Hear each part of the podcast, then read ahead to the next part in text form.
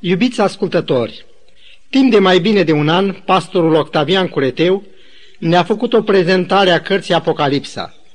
Această extraordinară descoperire a lui Isus Hristos ne-a făcut să vedem lucrurile care au să se întâmple în curând.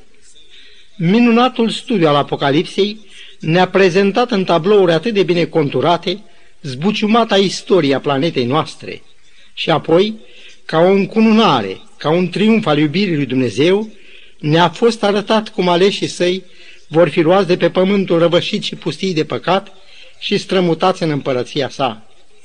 În capitolul 21, Ioan vizionarul declară Și eu am văzut coborându-se din cer de la Dumnezeu cetatea sfântă, gătită ca o mireasă. Apoi el a auzit un glas care zicea, Iată cortul lui Dumnezeu cu oamenii. El va locui cu ei. Dumnezeu însuși va fi cu ei. El va fi Dumnezeul lor. El va șterge orice lacrimă din ochii lor și moartea nu va mai fi.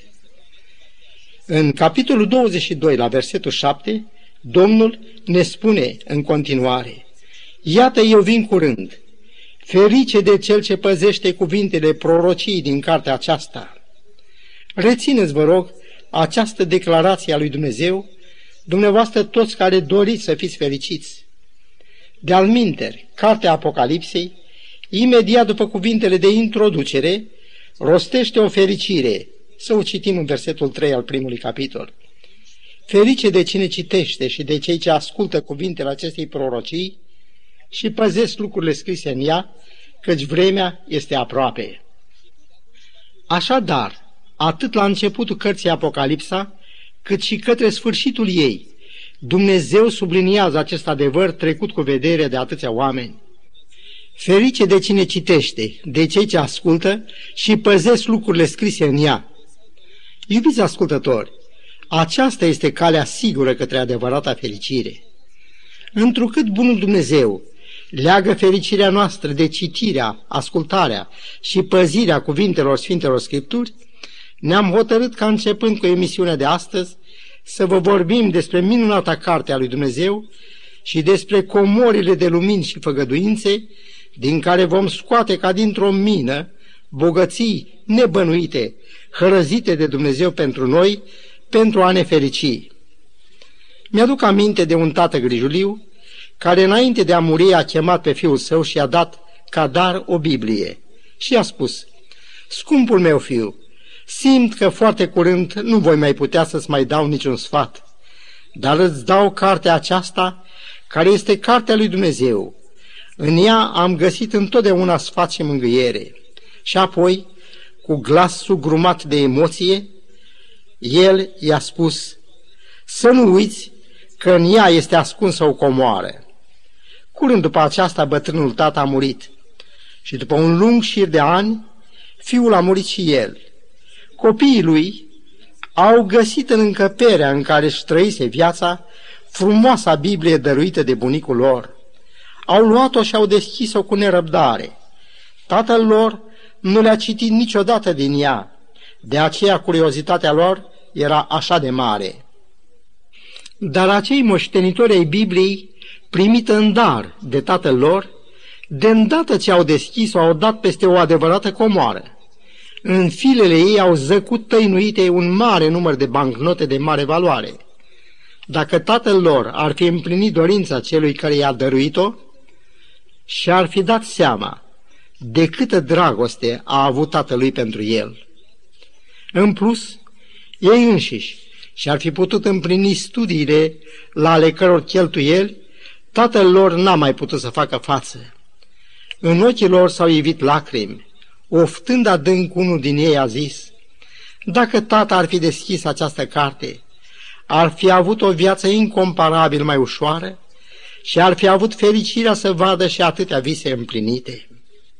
Dar cea mai mare pagubă suferită de acel om a fost aceea de a nu fi cunoscut pe Dumnezeu. Dacă ar fi citit de pildă epistola întâi a lui Ioan, ar fi aflat că Dumnezeu este iubire. Iar din Psalmul 46 cu versetul 1 ar fi învățat că Dumnezeu este un ajutor care nu lipsește niciodată în nevoi. Și cum spune în continuare cuvântul, de aceea nu ne temem, chiar dacă s-ar zgudui pământul și s-ar clătina munții în inima mărilor. Scump prieten, aș vrea să vedeți cu ochii dumneavoastră comorile bunătății și grijii părintești a lui Dumnezeu, comori incomparabil mai mari decât aceea așezată de un tată pământesc în Biblia dăruită Fiului Lui. Dacă deschidem Biblia, aflăm chiar din primele cuvinte ale cărții sfinte că Dumnezeu a creat cerurile și pământul. Unii au tăgăduit existența lui Dumnezeu și au pus pe seama întâmplării minunata opera a creațiunii. Aceștia închid parcă în adins ochii să nu vadă că în Universul lui Dumnezeu nimic nu lucrează la întâmplare. Zorile se ivesc totdeauna la timpul lor și oamenii au calculat cu exactitate răsăritul și apusul de soare, cum și mersul astrelor. David, în psalmul 139 cu 14 spune, Te laud că sunt o făptură așa de minunată, minunate sunt lucrările tale și ce bine vede sufletul meu lucrul acesta. Probabil că David s-a gândit la misterioasele arderi care se produc în organism pentru a păstra o căldură constantă. S-a gândit la creștere, la reparații. A privit la fel cum se dezvoltă oasele unui copil, niște oscioare în continuă schimbare pe parcursul timpului de creștere. Ce lecții minunate ne oferă organismul nostru în legătură cu funcționarea lui cum și în ce privește menținerea și dezvoltarea și apărarea lui. Așa cum statele au nevoie de apărare, la fel și organismul nostru a fost înzestrat de Dumnezeu cu un sistem de apărare cunoscut sub numele de imunitate naturală. Să privim însă și la alte minuni, să ne gândim la aerul din atmosfera în care trăim. Oamenii, animalele și plantele au nevoie să respire. Din zilele creațiunii și până azi, Oxigenul se consumă fără întrerupere, dar el n-a ajuns niciodată să se termine. Pădurile, planctonul oceanelor, sunt fabricile de oxigen ale planetei create de Dumnezeu. Ele sunt puse în mișcare de energia solară și prin fotosinteză, ucigătorul bioxid de carbon rezultat din respirație și din fel de fel de arderi, se transformă în zaharuri, redându-ne apoi oxigenul. Dar una dintre cele mai mari revelații ale Bibliei în legătură cu măreția și atotputernicia Dumnezeului nostru este aceea din Psalmul 19 cu versetul 1. Cerurile spun slava lui Dumnezeu și întinderea lor vestește lucrarea mâinilor lui. Dacă am călătorit cu viteza de 25.000 de mile pe oră, viteza necesară ca să scăpăm de atracția Pământului, ne-ar trebui cam o jumătate de zi ca să ajungem la lună și aproape o jumătate de an ca să ajungem la soare. Dar ca să ajungem la cea mai apropiată stea, ne-ar trebui 118.000 de ani. Iar dacă am călătorit cu viteza luminii, adică 300.000 de kilometri pe secundă, ne-ar trebui mai bine de patru ani ca să ajungem la steaua cea mai apropiată. Gândiți-vă că galaxia noastră are o întindere de 100 de mii de ani lumină și numără vreo 100 de miliarde de stele. Pământul nostru față de soare arată ca un fir de praf. Acesta este însă de peste un milion de ori mai mare decât pământul nostru. Dar, în ciuda mărimii lui, stele ca de pilde Betelgeoza și Antares sunt de milioane de ori mai mari decât soarele. Studiile din ultima vreme au arătat că există cel puțin un miliard de universuri sau galaxii cuprinse în câmpul de vizibilitate al telescopului modern. Galaxia Andromeda, în ciuda distanței, poate fi văzută cu ochiul liber. Până la descoperirea telescopului modern, s-a crezut în mod greșit că este o nebuloasă, cunoscută sub numele de Marea Nebuloasă Spirală din Andromeda. Ea se află la o distanță de 1.500.000 de ani lumină față de Pământ. Dar cele mai îndepărtate galaxii, vizibile cu ajutorul telescopului, se găsesc la circa 5 miliarde de ani lumină. Aceste cifre însă nu arată până unde se întinde cosmosul, ci arată doar cât a reușit omul să vadă din acesta. Și cine știe dacă mâine, înarmați cu instrumente mai perfecționate, nu va trebui să recunoaștem că am cuprins doar începutul insondabilului cosmos. Acum, dacă există cel puțin un miliard de galaxii și dacă numai galaxia noastră numără 100 de miliarde de stele, ne putem întreba cât de mare este numărul stelelor din toate aceste galaxii. Profetul Isaia în capitolul 40 cu versetul 26 ne spune Ridicați-vă ochii în sus și priviți. Cine a făcut aceste lucruri? Cine a făcut să meargă după număr în șir oștirea lor? El le cheamă pe toate pe nume. Așa de mare e puterea și tăria lui, că una nu lipsește. Dar, iubiți prieteni, cartea de valoare neprețuită de care ne ocupăm este cartea lui Dumnezeu. Chiar de la începutul ei aflăm că El a creat pământul, soarele și nesfârșitul număr de stele din acel miliard de galaxii. El ne-a făcut și pe noi după chipul și asemănarea Lui. Apostolul Pavel ne spune în Cartea Faptele Apostolilor 17 cu 29 că suntem de neam din Dumnezeu, iar Domnul Hristos ne-a învățat să-i spunem lui Dumnezeu Tatăl nostru. Biblia ne spune că aparținem familiei lui Dumnezeu. Din exemplele de care ne vom folosi, vom vedea grija părintească a lui Dumnezeu față de noi.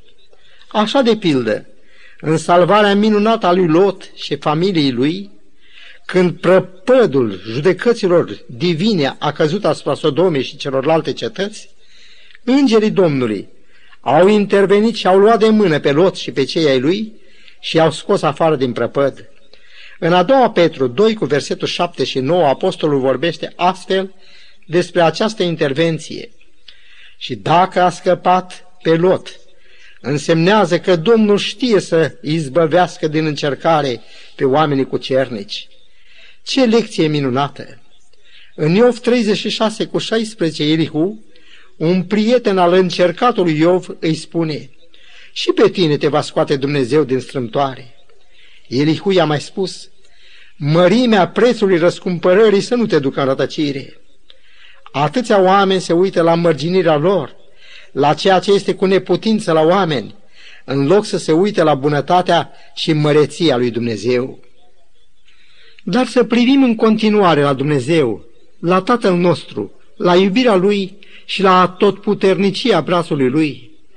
Prorocul Ieremia scrie din partea Domnului aceste cuvinte. Te iubesc cu o iubire veșnică, de aceea îți păstrez bunătatea mea. Ieremia 31 cu 3. Pentru a face și mai pe înțeles această declarație a Domnului, să-mi fie îngăduit să mă servesc de o ilustrație luată tot din Biblie. Iacov s-a dus la tatăl său Isaac, care nu mai putea vedea, și pentru a obține binecuvântarea de întâi născut, a spus că el este Esau. Lucrul acesta s-a aflat când Esau însuși s-a dus la tatăl său ca să fie binecuvântat. Scrie că Isaac s-a spăimântat foarte tare. În urmă el a zis, L-am binecuvântat, de aceea va rămânea binecuvântat. La auzul acestor cuvinte, Esau a ridicat glasul și a plâns. Tată, binecuvântează-mă și pe mine. Isaac i-a răspuns, fratele tău a venit cu vicleșug și ți-a luat binecuvântarea. Stă scris că Esau a prins ură pe Iacov și a zis în inima sa, am să ucid pe fratele meu Iacov. În condițiile acestea, Iacov fuge în Mezopotamia. A ajuns într-un loc unde a rămas peste noapte. Era nu numai obosit, ci și chinuit de remușcări. Înșelase pe tatăl lui, înșelase pe fratele lui și prin fapta lui stricase legătura lui cu Dumnezeu. Dar dincolo de ce putea spera el, Dumnezeu care iubește mai pe sus de așteptările omenești, îi vorbește într-un vis chiar în noaptea aceea. Și el îi spune, Eu sunt Domnul Dumnezeul tatălui tău, pământul pe care ai sculcat ți-l voi da ție și seminței tale. Iată eu sunt cu tine, te voi păzi pretutindeni pe unde vei merge și te voi aduce înapoi în țara aceasta, căci nu te voi părăsi. Iacob simțea că nu merită decât dispreț dar iubirea lui Dumnezeu apare ca un soare în negurile din mintea și inima lui. Nu-i amintește nimic despre păcatele lui. Dumnezeu îi vorbește de iubirea lui, îi spune că va fi cu el și îl va păzi pretutindeni. Îl va aduce înapoi în țara lui și îi va dărui pământul pe care era culcat. Ce învățături tragem din acest exemplu? E Dumnezeu nostru un judecător aspru sau un tată iubitor? În Psalmul 103, versetele 10 la 14, stă scris că Dumnezeu nu ne face după păcatele noastre, nu ne pedepsește după fără de legile noastre, ci cât sunt de sus cerurile față de pământ, atât de mare este bunătatea Lui pentru cei ce se tem de El. Cum se îndură un tată de copiii lui, așa se îndură Domnul de cei ce se tem de El, căci El știe că suntem țărână.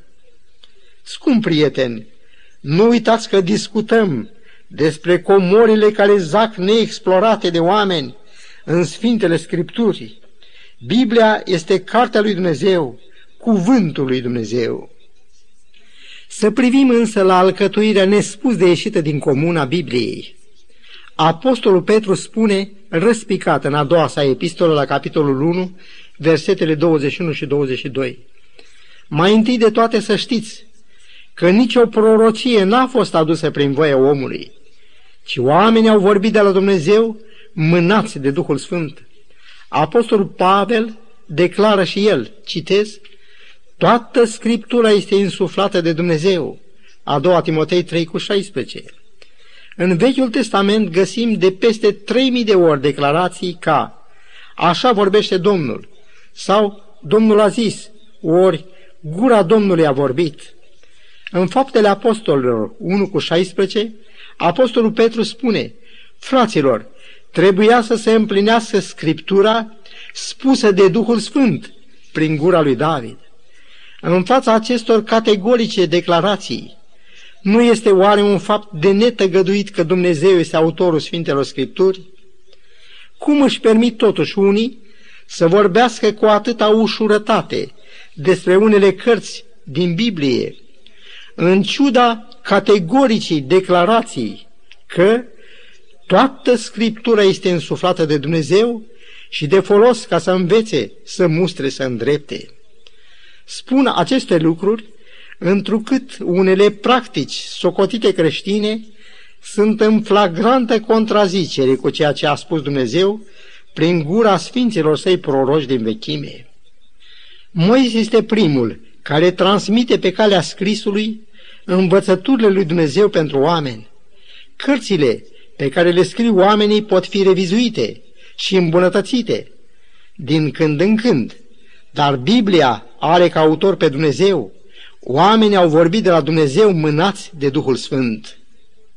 Ori mi se pare o încumetare, orice încercare omenească de a revizui învățăturile lui Dumnezeu. Biblia este opera Duhului Sfânt și orice încercare de a adăuga sau a scoate ceva din ea este un păcat împotriva Duhului Sfânt. În Exodul 24 cu 4 spune că Moise a scris toate cuvintele Domnului, iar în a doua Samuel 23 cu 2 scrie despre David, Duhul Domnului vorbește prin mine și cuvântul lui este pe limba mea.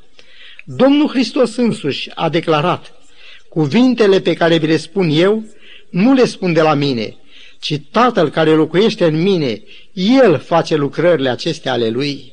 Ioan 14 cu versetul 10. Așadar Moise și toți prorocii, culminând cu Domnul Hristos, au vorbit de la Dumnezeu. Mi se pare inutil să vorbesc despre încercările omenești de a știrbi autoritatea cuvântului lui Dumnezeu. Pavel declară în a doua Corinteni 2 cu 17, Noi nu stricăm cuvântul lui Dumnezeu. Tuturor acelora care cred că cuvântul Domnului nu se mai potrivește cu condițiile noastre de azi și că trebuie adaptat, Isaia 40 cu 8 le spune că cuvântul Dumnezeului nostru rămâne în veac. Psalmul 12 cu versetul 6 adaugă, Cuvintele Domnului sunt un argint lămurit în cuptor de pământ și curățit de șapte ori. Iar Psalmul 18 cu versetul 30 rostește cu autoritate. Căile lui Dumnezeu sunt desăvârșite. Cuvântul Domnului este încercat. Scump prieteni, încredeți-vă în el și primiți-l așa cum l-a rostit Dumnezeu. Atât în Vechiul, cât și în Noul Testament scrie să nu adăugați nimic la cele ce vă poruncesc eu și să nu scădeți nimic din ele, ci să păziți poruncile Domnului Dumnezeului vostru așa cum vi le dau eu. Deuteronomul, capitolul 4, versetul 2. N-adăuga nimic la cuvintele lui, ca să nu te pedepsească să fii găsit mincinos. Proverbe, capitolul 30, versetul 6. Învățătura aceasta este reluată și așezată ca o piatră unghiulară către finele cărții Apocalipsa, cu care se încheie Biblia, Cartea lui Dumnezeu. Ascultați! Mărturisesc oricui aude cuvintele prorocii din cartea aceasta, că, dacă va adăuga cineva ceva la ele, Dumnezeu îi va adăuga urgiile scrise în cartea aceasta. Și dacă va scoate cineva din cuvintele cărții acestei prorocii, îi va scoate Dumnezeu partea lui de la pomul vieții și de la cetatea sfântă scrise în cartea aceasta. Apocalipsa 22, versetele 18 și 19. Apostolul Pavel, vorbind despre însușirile nebănuite ale cuvântului Domnului, scrie în Ebrei 4 cu 12, căci cuvântul lui Dumnezeu este viu și lucrător, pătrunde până acolo că judecă simțirile și gândurile inimii. Iar în Evanghelie după Luca 1 cu 37 scrie că niciun cuvânt de la Dumnezeu nu este lipsit de putere. Nu am făcut noi toți experiența lui Pavel când spune am voință să fac binele, dar n-am puterea să-l fac?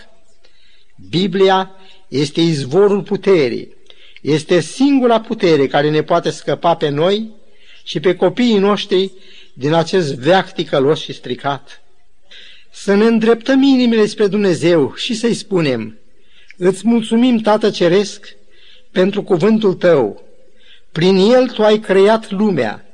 Fă te rugăm ca puterea Lui să refacă chipul Tău în noi și să ne facă asemenea Ție.